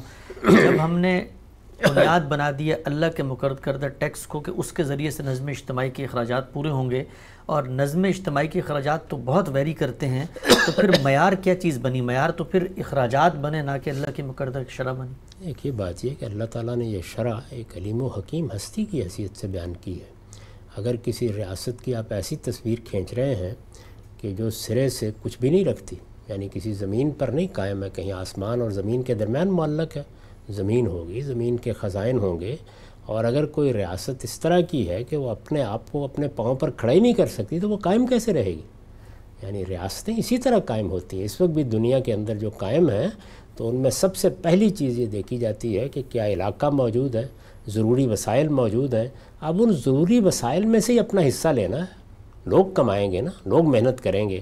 تو جو کچھ لینا ہے وہ اللہ تعالیٰ نے مقرر کر دیا یعنی میرے کمائے ہوئے میں سے جو لینا ہے۔ جو قومی املاک ہیں، ان کی آمدنی جتنی چاہے لیں۔ وہ تو پہلے ہی سے ریاست کے پاس موجود ہوتا ہے۔ اور میں نے یہ بیان کر دیا آگے قانون معیشت میں کہ زمین اور زمین کے خزائن یہ قومی املاک ہی میں ہوتے ہیں ہمیشہ۔ ٹھیک۔ یہ بتائیے گا ہم سب کہ جو اللہ تعالیٰ کے پیغمبر نے ایک حکومت ظاہری بات ہے، آپ کے اہتمام میں قائم ہوئی پھر صحابہ کرام میں بھی قائم ہوئی کیا انہوں نے بھی یہ جو اللہ کی مقرر کردہ حد ہے، اس سے زیادہ لوگوں سے کوئی مال لیا؟ اور یہ جو شرط آپ نے یہاں بیان کی ہے کہ رضامندی سے، تو کیا انہوں نے اگر لیا تو لوگوں کی تائید مرضی رضامندی سے لیا؟ نہیں، کبھی زائد کی ضرورت ہی نہیں پڑی۔ یعنی جو کچھ اللہ تعالیٰ نے مقرر کر دیا ہے، اسی میں خلفۂ راشدین نے اپنا نظم چلایا، بعد کی حکومتوں نے بھی اپنا نظم چلایا۔ اگر لوگ کچھ حدود سے تجاوز کرنے لگ گئے یا انہوں نے حکومت اور اقتدار کو اپنی عیاشی کا ذریعہ بنا لیا، تو وہ ایک الگ بات ہے۔ لیکن جب تک اللہ کے حدود کے مطابق لوگ حکومت چلاتے رہے ہیں اس کی کوئی ضرورت نہیں پڑی۔ قومی املاک موجود تھے بہت بڑے پیمانے پر زمینیں مفتو ہو گئی تھیں اور ان پر خراج عائد کیا گیا۔ ظاہر ہے کہ جب قومی املاک ہیں تو ان کا کرایہ لیا جائے گا۔ تو خراج کی آمدنی سے اور زکوٰۃ کی آمدنی سے پورا نظم حکومت چلتا رہا ہے۔ زیادہ سے زیادہ آپ یہ کہہ سکتے ہیں کہ جو غیر مسلم تھے ظاہر ہے کہ ان کو محکوم بنا لیا گیا تھا تو ان سے بھی جزیہ لیا جاتا تھا۔ وہ بھی ان کے لیے ہے اور وہ محکومی کی علامت ہے یعنی وہ کوئی ٹیکس کا متبادل نہیں ہے۔ ٹھیک ہے ہم سب آگے بڑھاتے ہیں سلسلے کو۔ آپ ہی کی کتاب میں یہ جو فطرانہ ہے، رمضان کے روزوں کے بعد عید کی نماز سے پہلے ادا کیا جاتا ہے، اس کو بھی زکوٰۃ الفطر قرار دیا گیا تو اب زکوٰۃ اور زکوٰۃ الفطر جو ہے، اگر یہ دونوں ہی زکوٰۃ ہیں تو پھر جو زکوٰۃ کا ایک کرائٹیریا ہے کہ اس کو نظم اجتماعی کی ضروریات کے لیے ادا کرنا ہے، ریاست لے گی، ریاست کا حق ہے، تو پھر زکوٰۃ الفطر پہ بھی تو اسی کا اطلاق ہونا چاہیے۔ وہاں پر آپ فرماتے ہیں کہ وہ ایک مسکین کے صبح و شام کا کھانا ہے، بندے نے دینا ہے۔ تو وہاں پر زکوٰۃ میں تو نہ تملیغ کی شرط ہے، نظم اجتماعی کے پاس جا رہا ہے، وہ اپنے وسائل کو خرچ کر رہی ہے جیسے چاہتی ہے۔ اور یہاں پر آپ نے کچھ شرائط مقرر کی ہیں، دونوں زکوٰۃ ہیں، تو پھر دونوں کے حدود و شرائط میں فرق کیوں ہے؟ جی، میں کیوں شرائط مقرر کروں گا؟ اور میرا کیا مقام ہے کہ میں یہ مقرر کروں؟ جو کچھ اللہ کے پیغمبر نے سنت قائم کی ہے، میں نے اس کو بیان کر دیا ہے۔ میں پھر عرض کرنا چاہتا ہوں کہ یہ زکوٰۃ ایک عبادت ہے۔ زکوٰۃ الفطر بھی عبادت ہی ہے۔ یعنی ہم روزے رکھتے ہیں اور اس کے بعد اللہ تعالیٰ نے یہ فرمایا ہے کہ ہر روزے دار اپنی طرف سے اپنے بچوں کی طرف سے یہ ادا کر دیں۔ ٹھیک۔ تو یہ اللہ تعالیٰ ہی بتائیں گے کہ کس چیز کو کس طرح ادا کرنا ہے کس مقدار میں ادا کرنا ہے کیا اس کی شرح ہوگی اور اس کے مصارف کیا ہیں۔ یہ سب باتیں اللہ تعالیٰ ہی بتائیں گے۔ تو جو اللہ تعالیٰ نے بتایا ہے اللہ تعالیٰ نے بتایا ہے یعنی ان کے پیغمبر نے بتایا ہے اس کو میں نے بیان کر دیا ہے۔ تو زکوٰۃ الفطر جو ہے وہ اپنی نوعیت کے لحاظ سے ہی ایسی چیز ہے کہ اس میں حضور نے بھی یہی اسوہ قائم کیا اور یہی بالکل کرین عقل بھی ہے کہ وہ آپ اپنے قریبی آئزہ اقربا کو، غریبوں کو، مسکینوں کو دے دیتے ہیں۔ اس میں ریاست نے آ کے کیا کرنا ہے؟ کسی موقع پر ضرورت پڑ جائے کہ اس کا کوئی نظم قائم کیا جائے تو لوگوں کے مشورے سے آپ قائم کر سکتے ہیں۔ لیکن عام حالات میں وہ بہرحال ایک انفرادی عمل ہے۔ اور باقی جتنی مددات ہیں ان میں جو کچھ ہے ان میں بھی ریاست طے کرتی ہے۔ آپ دیکھیے کہ رسالت مآب صلی اللہ علیہ وسلم کے زمانے میں بھی یہ فرق کیا گیا کہ اموال ظاہرہ میں سے ہم زکوٰۃ لے لیں گے لیکن اموال باطنہ کی زکوٰۃ لوگ خود ادا کر دیں گے۔ تو اس طرح کے جو معاملات ریاست چاہے کر سکتی ہے۔ ٹھیک۔ اگر ہم سب کسی معاشرے میں یا کسی فرد کے ارد کو غریب نہ ہو تو وہ پھر زکوٰۃ الفطر کیسے ادا کرے گا؟ نہ ہو تو پھر وہ معاشرے کو دے دے۔ یعنی اچھی بات ہے۔ پھر تو اس کا مطلب یہ ہے کہ نہ اس کے گرد و پیش میں ویسے ایسی کسی دنیا کے بارے میں ضرور بتانا چاہیے کہاں پائی جاتی ہے۔ ہر معاشرے کے اندر لوگ موجود ہوتے ہیں۔ گرد و پیش میں نہیں ہوں گے تو قومی سطح پر موجود ہوں گے۔ آپ بڑے سے بڑے ترقی یافتہ ملک میں بھی دیکھیں ایسے لوگ ہیں کہ جن کے پاس سونے کی جگہ نہیں ہوتی، رہنے کی جگہ نہیں ہوتی، کھانے پینے کے لیے کچھ نہیں ہوتا۔ تو ایسی دنیا کہاں سے آئے گی؟ تو اللہ تعالیٰ نے ایک حصہ مقرر کیا، نہیں ہے تو پھر نظم اجتماعی کے سپرد کر دیں۔ ٹھیک ہے، ہم سب آگے بڑھاتے ہیں سلسلے کو۔ یہ آپ نے لکھا ہے کہ پیداوار، تجارت اور کاروبار کے ذرائع ذاتی استعمال کی چیزیں اور حد نصاب سے کم سرمایہ کے سوا کوئی چیز بھی زکوٰۃ سے مستثنا نہیں ہے۔ جیسا آتماب صلی اللہ علیہ وسلم کے اسوہ کو ہم دیکھتے ہیں، صحابہ کرام نے جب زکوٰۃ کلیکٹ کی ہے تو وہ تو ان چیزوں پہ ہے جو جو شارع نے مقرر کر دی کہ ان ان چیزوں پہ زکوٰۃ ہوگی، سونا ہے، چاندی ہے، اس کے نصابات ہیں، باقی مویشی میں بھی۔ یہ جو آپ نے لکھا کہ کوئی بھی مال ان چیزوں کے علاوہ مستثنا نہیں ہے، تو اس سارے کے سارے مال کو کیسے آپ نے شامل کیا؟ اور جس طرح بھی آپ نے فرمایا کہ رسات ماب صلی اللہ علیہ وسلم اور آپ کے بعد تو اموال ظاہرہ پر زکوٰۃ لی جاتی تھی جو موجود ہے، یہ سب کے سب کو آپ نے کیسے شامل کیا؟ دیکھیے، بات یہ ہے کہ رسالت ماب صلی اللہ علیہ وسلم نے جب زکوٰۃ وصول کی ہے، تو سونے سے وصول کی ہے، چاندی سے وصول کی ہے، پیداوار سے وصول کی ہے، ان سب چیزوں سے کی ہے نا؟ اگر کسی موقع پر کسی چیز سے زکوٰۃ نہیں لی تو یہ الفاظ اس میں اختیار فرمائے ہیں کہ کدفع تو الخیر میں نے گھوڑوں سے معاف کر دی ہے۔ تو اس سارے مواد کو جب آپ سامنے رکھ کے دیکھتے ہیں تو یہ معلوم ہوتا ہے کہ جن چیزوں سے زکوٰۃ لی گئی ہے وہاں ان کا عین مقصود نہیں ہے بلکہ ان کی حقیقت مقصود ہے۔ یعنی اگر آپ سونے سے زکوٰۃ لے رہے ہیں تو کیا ہمارے علماء نے یہ طے کر لیا ہے کہ صرف سونے سے زکوٰۃ لی جائے گی کرنسی کی زکوٰۃ نہیں ہوگی؟ نہیں لیتے ہیں کرنسی سے کیوں لیتے ہیں؟ کس اصول پر لیتے ہیں؟ اس لیے کہ اگر جو چیزیں اس وقت تھیں انہی میں سے زکوٰۃ لی جائے گی تو ان کی حقیقت کو پیش نظر رکھا جاتا ہے۔ تو آپ جب سونے اور چاندی کی حقیقت کو سمجھنے کی صحیح کرتے ہیں تو اس کا مطلب ہے ہر مال میں سے۔ اسی طرح جب آپ پیداوار کی حقیقت کو سمجھتے ہیں تو اس کے معنی یہ ہے کہ ہر پیداوار میں سے۔ تو اسی اصول کے اوپر دیکھا جائے گا ہر چیز کو۔ یعنی کسی چیز سے جب اللہ کا پیغمبر کوئی بات کہتا ہے تو دونوں پہلو ہوتے ہیں نا۔ بعض موقعوں پر کرائن احوال بتا دیتے ہیں کہ یہ بات وہیں تک محدود ہے۔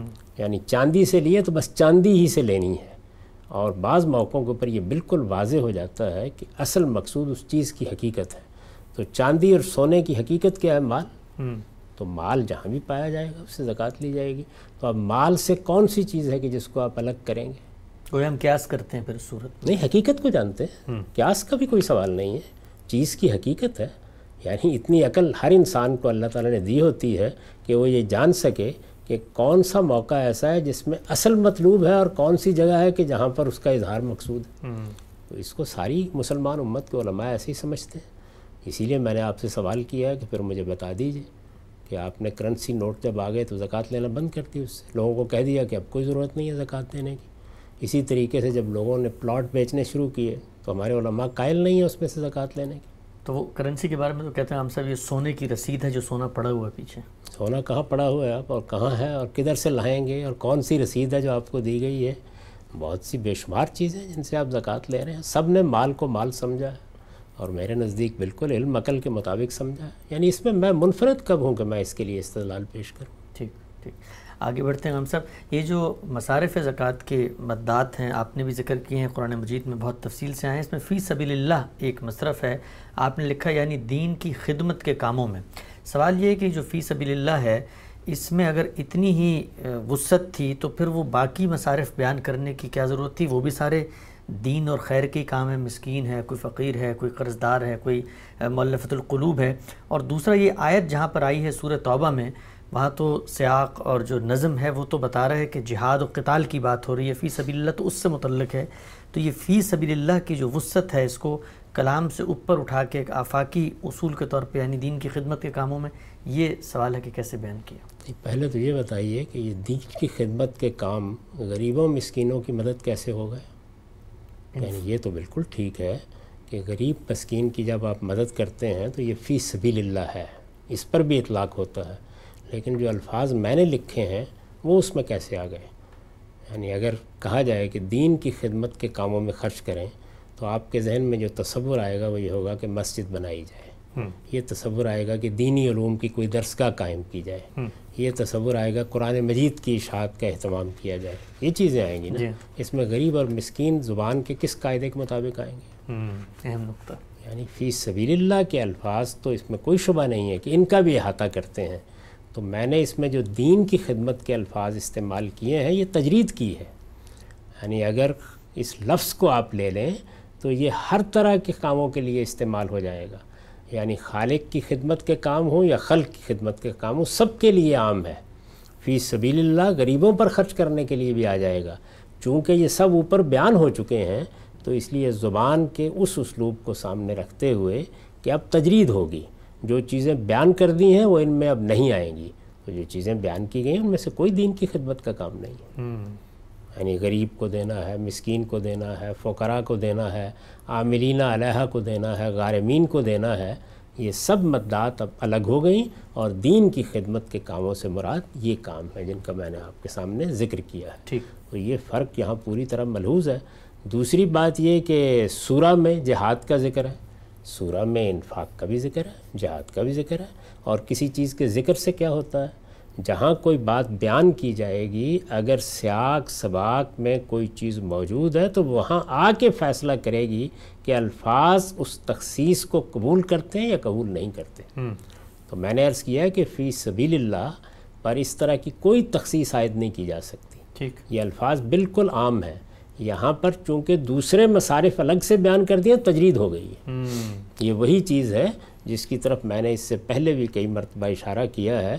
کہ عربی زبان میں جب کوئی لفظ عموم پر دلالت کر رہا ہوتا ہے اور وہ عطف و معطوف کے ساتھ بعض چیزوں کو اس کے اندر سے نکال دیتا ہے تو تجرید ہو جاتی ہے۔ یعنی وہ چیزیں نکل جاتی ہیں باقی رہ جاتی ہیں۔ تو آپ غور کر کے دیکھیں جہاں باقی سارے مصارف بیان ہو گئے ہیں دین کی خدمت سے متعلق کوئی چیز نہیں اسی کو فی سبیل اللہ میں بیان کی تو پھر جہاد بھی اس عام میں شامل ہو سکتا ہے؟ کہ جب وہ اللہ کے دین کے لیے کیا جائے گا تو وہ بھی شامل ہو جائے گا اس کے اندر۔ تو وہ اس سے نکلا کہاں ہے؟ اس کو اس لحاظ سے دیکھیے۔ ٹھیک ہم سب آگے بڑھتے ہیں۔ یہ بتائیے گا کہ آپ یہ فرماتے ہیں کہ یہ جو پیداوار کی زکوٰۃ ہے، اس کا اطلاق ہم جو جدید پیداوار، زمین کی پیداوار پہ جو دین نے حدود مقرر کر دیے ہیں شرح ایک زکوٰۃ کی لی جائے گی، اس کا اطلاق ہم موجودہ دور کی جو صنعتی پیداوار ہے، اس پہ بھی کریں گے۔ تو زمین کی پیداوار میں تو انسان یہ دیکھتا ہے کہ ایک بیج ہے، میں نے ڈال دیا، پانی ڈالا، اور اس کے بعد اللہ تعالیٰ کا فضل ہے، اس کی حکمت بالغہ ہے کہ جس سے وہ کونپل پھوٹتی ہے اس سے وہ ایک پھل نکل آتا ہے۔ اس میں میری تو کوئی دخل نہیں ہے کہ یہاں فیکٹری میں تو مزدور جو محنت کر رہا ہوتا ہے وہ تو اس سے بالکل مختلف ہے۔ جو زمین میں محنت کی جا رہی ہوتی ہے تو ان دو پیداواروں کو آپ نے کیسے ایک دوسرے سے ملا یہ مزدور پر زکوٰۃ عائد کی گئی ہے فیکٹری کی فیکٹری مالک پر عائد کی گئی ہے۔ جس نے وہ فیکٹری لگائی ہے وہ اللہ کا فضل ہی ہے جو اس کو مل رہا ہے۔ اس کے لیے ضروری اہتمام کر دیا گیا ہے۔ اور یہ کس نے کہا ہے آپ کو؟ کہ زراعت میں یہ چیز ہوتی ہے۔ آج کل کے زمانے میں زراعت انڈسٹری بن چکی ہے۔ اس زمانے کی زراعت کا ذرا مطالعہ کیجیے نا۔ اس میں کتنی آپ کو مشینیں چاہیے ہوتی ہیں کیا کیا آلات چاہیے ہوتی ہیں۔ آپ بڑے پیمانے پہ فارمنگ کر رہے ہوتے ہیں تو اس میں کتنا عملہ چاہیے ہوتا ہے کتنے مزدور چاہیے ہوتے ہیں۔ ذرا اندازہ کر لیجیے اس کا۔ بڑے پیمانے پر فارمنگ پہلے ہوتی تھی تو اس میں آپ مزارعین کے پورے پورے گاؤں بس بساتے تھے۔ ایسے ہی ہو جاتی ہے۔ یعنی آپ نے بیج ڈال دیا اپنے گھر کے صحن میں اور وہ اگتا رہتا ہے۔ کھاد ڈالنی ہے زمین تیار کرنی ہے محنت کرنی ہے۔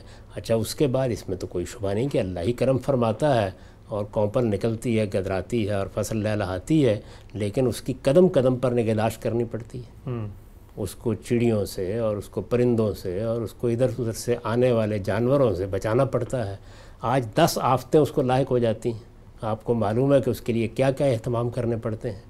ذرا کبھی ہمارے پرانے علاقے میں جائیے اور دیکھیے کپاس کی فصل جب بوئی جاتی ہے تو کس طرح ایک ایک پھول کے اوپر دوا چھڑکنی پڑتی ہے۔ اچھا۔ تو یہ آپ کو کس نے کہا ہے کہ زراعت اس زمانے میں بھی اسی طرح ہو جاتی جیسے اس اس وقت ہوا کرتی تھی۔ تو پھر حضرہ کرم ان ذمہ داروں کو بھی کہیں کہ ان سے بھی زکوٰۃ نہیں لی جائے گی۔ تو یہ کوئی طریقہ نہیں ہے دین کو سمجھنے کا۔ یعنی پیداوار سے زکوٰۃ لی گئی ہے یہاں پر بھی وہی اصول ہوگا کہ اگر سونے اور چاندی سے لی گئی ہے تو کیا مال مقصود ہے یا سونا چاندی مقصود ہے؟ ٹھیک۔ مال مقصود ہے یعنی حقیقت مقصود ہے۔ دین کے تمام احکام کے بارے میں اس اصول کو سمجھ لینا چاہیے کہ ان میں ہمیشہ حقیقت پیش نظر ہوتی ہے۔ حقیقت ہی ہے کہ جس کو جب آپ دریافت کر لیتے ہیں تو آپ کہتے ہیں کہ یہ حکم کی علت ہے۔ اسی پر یہ اصول قائم ہے کہ احکام بالعلل ہوتے ہیں۔ اور اسی سے اشتہاد کی پوری کی پوری بنیاد قائم کی جاتی ہے۔ حقیقت کو جب جان لیا جاتا ہے تو اس کی بنیاد پر کسی حکم کی توسیع کی جاتی ہے کسی حکم کی تخصیص کی جاتی ہے۔ آپ یہ دیکھیے کہ آپ قرآن مجید میں جب یہ پڑھتے ہیں کہ اگر کسی شخص کو کوئی مرض لاحق ہو گیا ہے یا وہ مسافر ہے تو وہ روزہ چھوڑ سکتا ہے۔ ایسا ہی ہے نا جو الفاظ استعمال کیے گئے ہیں وہ کیا ہیں؟ فمن کا نا مریضن اولا سفر۔ کیا کوئی عاقل یہ کہے گا کہ مریض اور مسافر کے سوا اب کسی کو رعایت نہیں دی جا سکتی؟ وہی کہے گا یہ بات؟ نہیں۔ کیوں نہیں کہے گا؟ اس لیے کہ حقیقت مطلوب ہے۔ تو حقیقت کیا ہے؟ مرض یا سفر میں کیا ہوتا ہے؟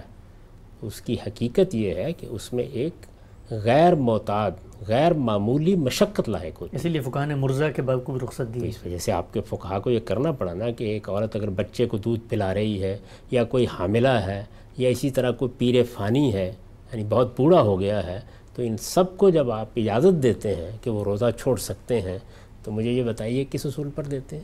قرآن مجید میں دو ہی باتیں لکھی ہوئی ہیں۔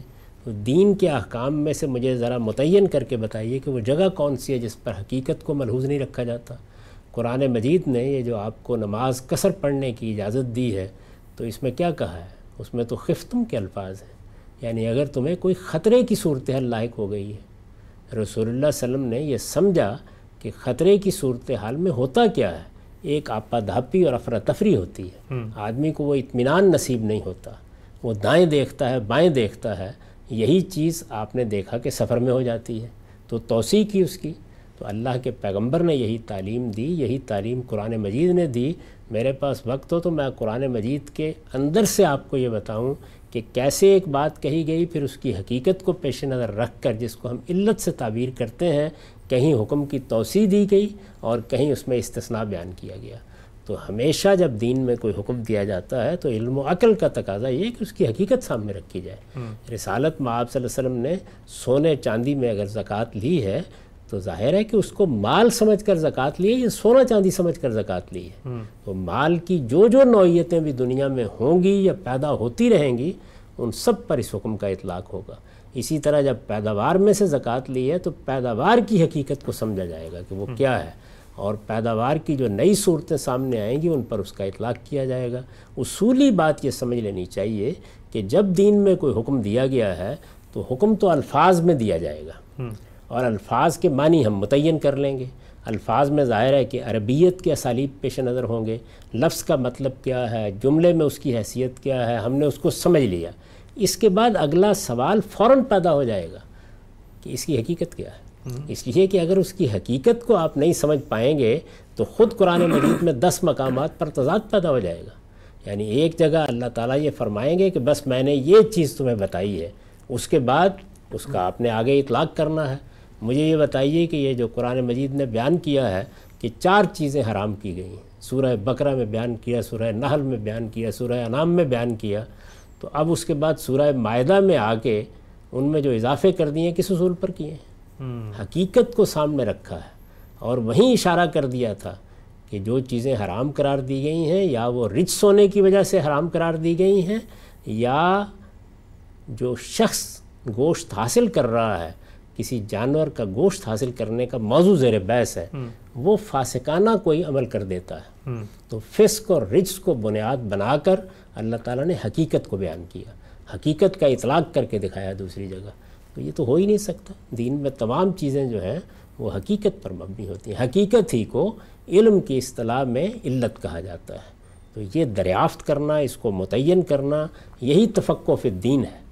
اور اس کی تربیت خود قرآن نے دی ہے، رسالت آپ صلی اللہ علیہ وسلم نے دی ہے۔ اللہ تعالیٰ نے تو تیمم کے بارے میں فرمایا تھا۔ رسول اللہ علیہ وسلم نے اس کی حقیقت کو سامنے رکھا اور اس کا اطلاق جرابوں کے مسئلے پر بھی کر دیا۔ تو پورے دین میں یہ چیز کار فرما ہوتی۔ ٹھیک۔ ہم سب یہ جو کہا جاتا ہے کہ تعبدی امور کے اندر آپ قیاس نہیں کر سکتے جو چیز مقرر کر دی گئی ہے۔ زکوٰۃ کا چونکہ موضوع ہے میں چاہتا ہوں کہ اگر کوئی مثال آپ دے سکیں کہ ہمارے فقہاں نے بھی مثلا مویشی کے اندر کسی ایک جانور کے بارے میں کوئی زکوٰۃ مقرر کی ہوگی کہ انہوں نے بھی یہ حقیقت کو سامنے رکھ کے امتداد کیا ہے حکم کا؟ یہ آپ ہندوستان میں آ کے بحث کی زکوٰۃ لیتے ہیں یا نہیں لیتے؟ لیتے ہیں۔ کس اصول پر لیتے ہیں کیونکہ جو رسالت میں آپ صلی اللہ علیہ وسلم نے معاشی کے بارے میں بیان کیا اس میں تو گائے کا ذکر ہے بھینس کا کوئی ذکر نہیں۔ اچھا۔ تو اس وجہ سے آپ یہی دیکھیں گے نا اچھا آپ قیاس کیوں نہیں کریں گے؟ ظاہر ہے کہ قیاس اصل میں حقیقت کو سامنے رکھ کر کیا جاتا ہے۔ یہ وہ قیاس نہیں ہے کہ جس میں کوئی نئی چیز ہمارے سامنے آ گئی ہے اور اس کی کوئی بنیاد موجود نہیں تھی اور ہم نے اپنے طریقے سے کوئی قیاس کرنا شروع کر دیا ہے۔ حقیقت جہاں پائی جائے گی اس پر حکم کا اطلاق ہوگا۔ خود رسالت معاب صلی اللہ علیہ وسلم نے قرآن مجید کے بہت سے احکام ہیں کہ جن کے بارے میں کوئی استثناء بیان کیا، حقیقت کو سامنے رکھ کے۔ اسی طریقے سے کسی چیز کو شامل کیا، حقیقت کو سامنے رکھ کے۔ یہ تو ہر جگہ ہوگا۔ اس سے کوئی صاحب علم تعرض کیے بغیر نہیں رہ سکتا۔ ٹھیک ہے، ہم سب آگے بڑھاتے ہیں سوالات کے سلسلے کو۔ یہ جو زکوٰۃ میں، پیداوار کی زکوٰۃ کا اطلاق آپ نے سروسز پہ بھی کیا، اس تنخواہ پہ بھی کیا، اس معاوضے پہ بھی کیا جو انسان اپنی صلاحیتوں کو بروئے کار لے کے حاصل کرتا ہے۔ سوال یہ ہے کہ اگر اس معاملے میں بھی اطلاق کرنا تھا تو یہ تو معاملہ خود رسالت صلی اللہ علیہ وسلم کے عہد میں بھی موجود تھا، اجارے پر کام ہو رہا تھا، لوگ پیسے دیتے تھے، مزدوری کرتے تھے۔ تو جب آپ صلی اللہ علیہ وسلم نے ایک چیز پر اطلاق نہیں کیا پیداوار کی زکوٰۃ کا، تو پھر آپ آج کس اصول پہ اس پر اطلاق کرتے ہیں؟ میں تو آج بھی نہیں کروں گا۔ یعنی وہ لوگ کو جو بیچارے صبح کے وقت جا کے کہیں پہ مزدوری کرتے ہیں اور دس روپے بیس روپے دو سو روپے لے کے آ جاتے ہیں نہیں کروں گا ان پر۔ جو اس زمانے میں ہوتا تھا۔ اس زمانے میں بھی یہی ہوتا تھا۔ یعنی یہ باقاعدہ سروس انڈسٹری وجود میں آ گئی تھی۔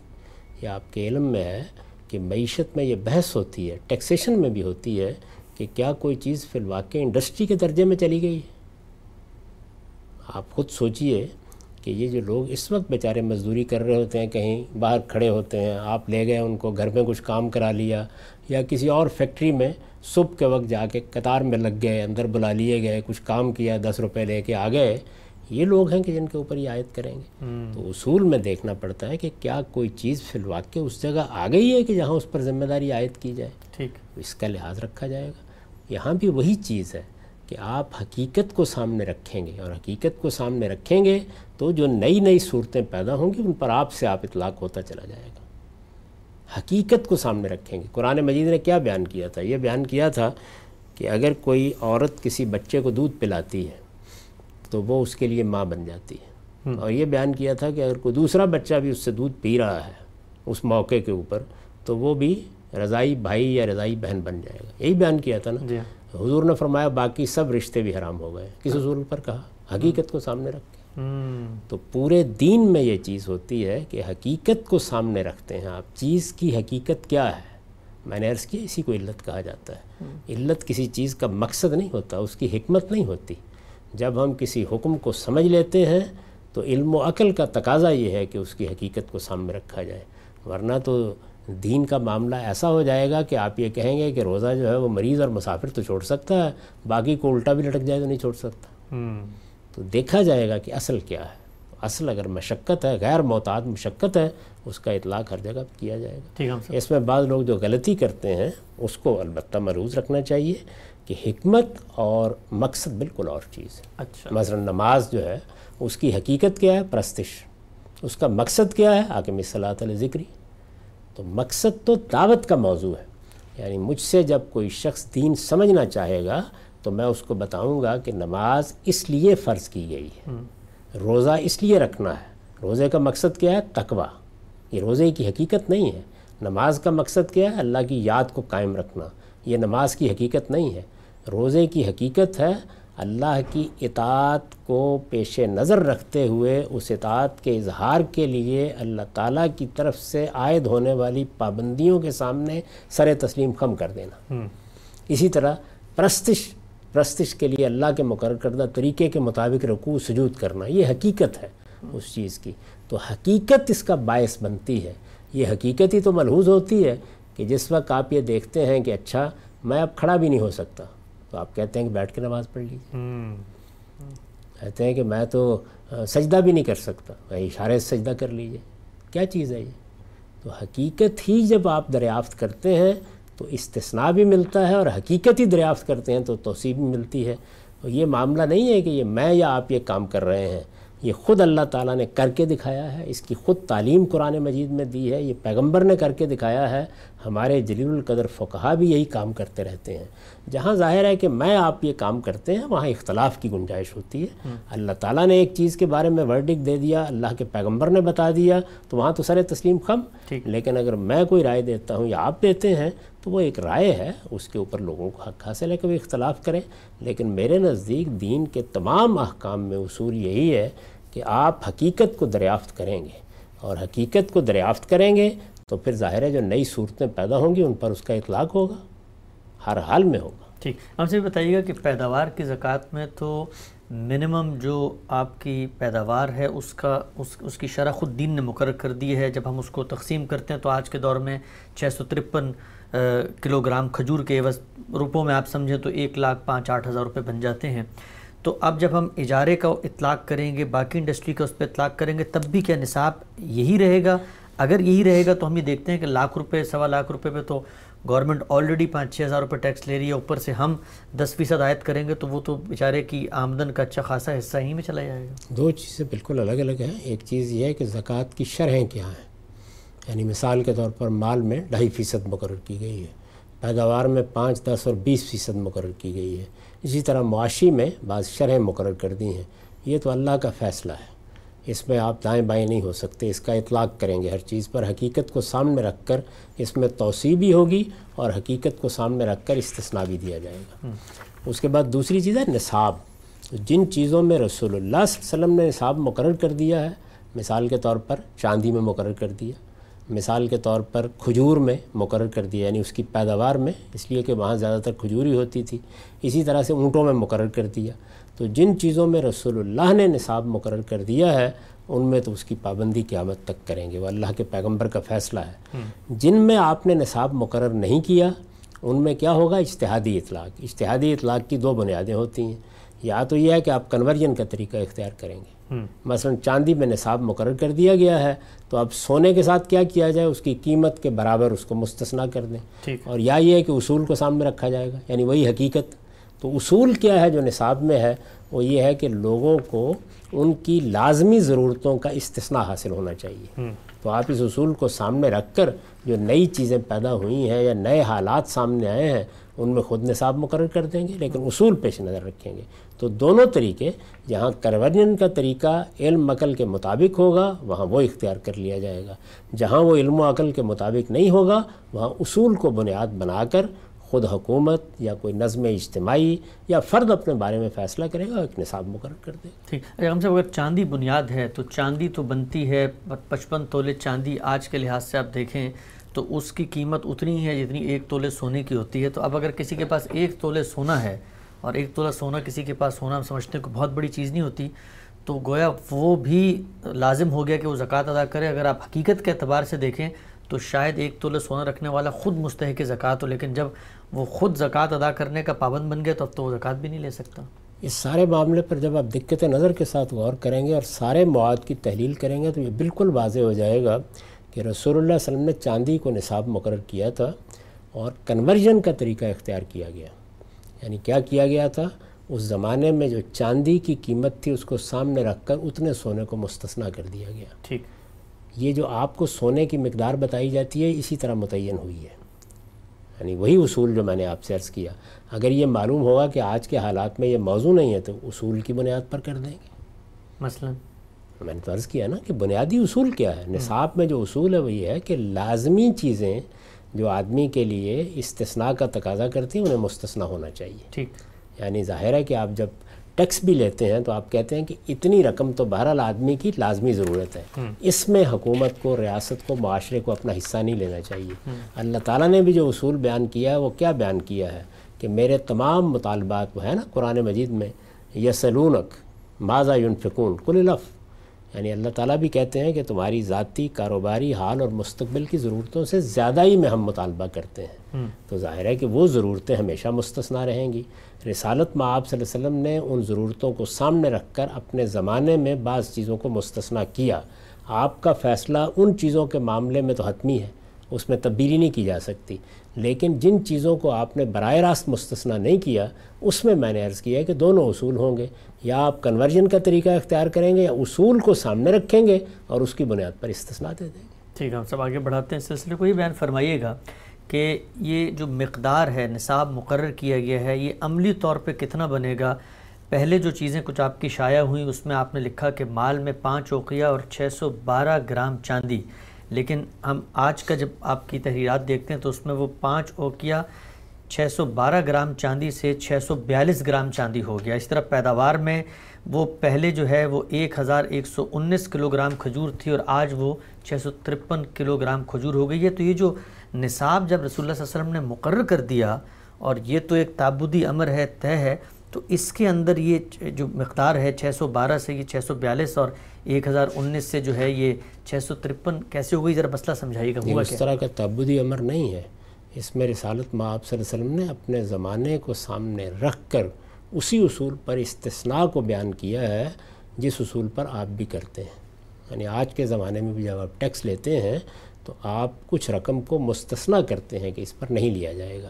اس میں ہمیشہ زمانے اور حالات کو دیکھا جاتا ہے۔ آپ کے زمانے میں ماپنے کے یا کسی چیز کا وزن کرنے کے جو پیمانے رائج تھے وہ بالکل ہمارے ہاں کے فطری پیمانے تھے۔ فطری پیمانوں کا مطلب یہ ہے کہ آج جس طریقے سے آپ متعین طور پر جانتے ہیں کہ یہ کلو گرام ہے اور یہ سیر ہے اور یہ من ہے یہ صورتحال نہیں تھی۔ اچھا۔ اب مثال کے طور پر دیکھیے کہ رسول اللہ علیہ وسلم نے یہ فرمایا جس طرح کی روایت کے اندر آتا ہے کہ تمہارے لیے میں جو پیداوار کا نصاب مقرر کر رہا ہوں اس میں کھجور کا ذکر کیا ہے نا؟ کھجور کو اگر آپ روایت میں دیکھیں تو اسی کو بنیاد بنایا ہے۔ اس لیے کہ کھجور ہی زیادہ تر ہوتی تھی۔ تو اس میں کیا کہا ہے؟ کہا ہے پانچ وسک اب وسک کیا ہے؟ وسک ساٹھ سا کا ہوتا ہے۔ سا کیا ہے؟ وہ چار مد کا ہوتا ہے۔ مد کیا ہے؟ وہ یہ کہ آپ کسی چیز کو ایسے پکڑیں دونوں ہاتھوں میں اور یوں ایک لپ میں لے لیں۔ اچھا۔ جس کو حفنات کہتے ہیں۔ عربی زبان میں۔ تو اب یہ دیکھیے کہ اس میں فرق پڑ جائے گا۔ میرے ہاتھ بڑے ہیں تو کم یعنی کچھ ہاتھ بڑے ہوں گے کچھ چھوٹے ہوں گے۔ اچھا اسی طریقے سے آپ نے ہاتھ میں لیا کیا ہے؟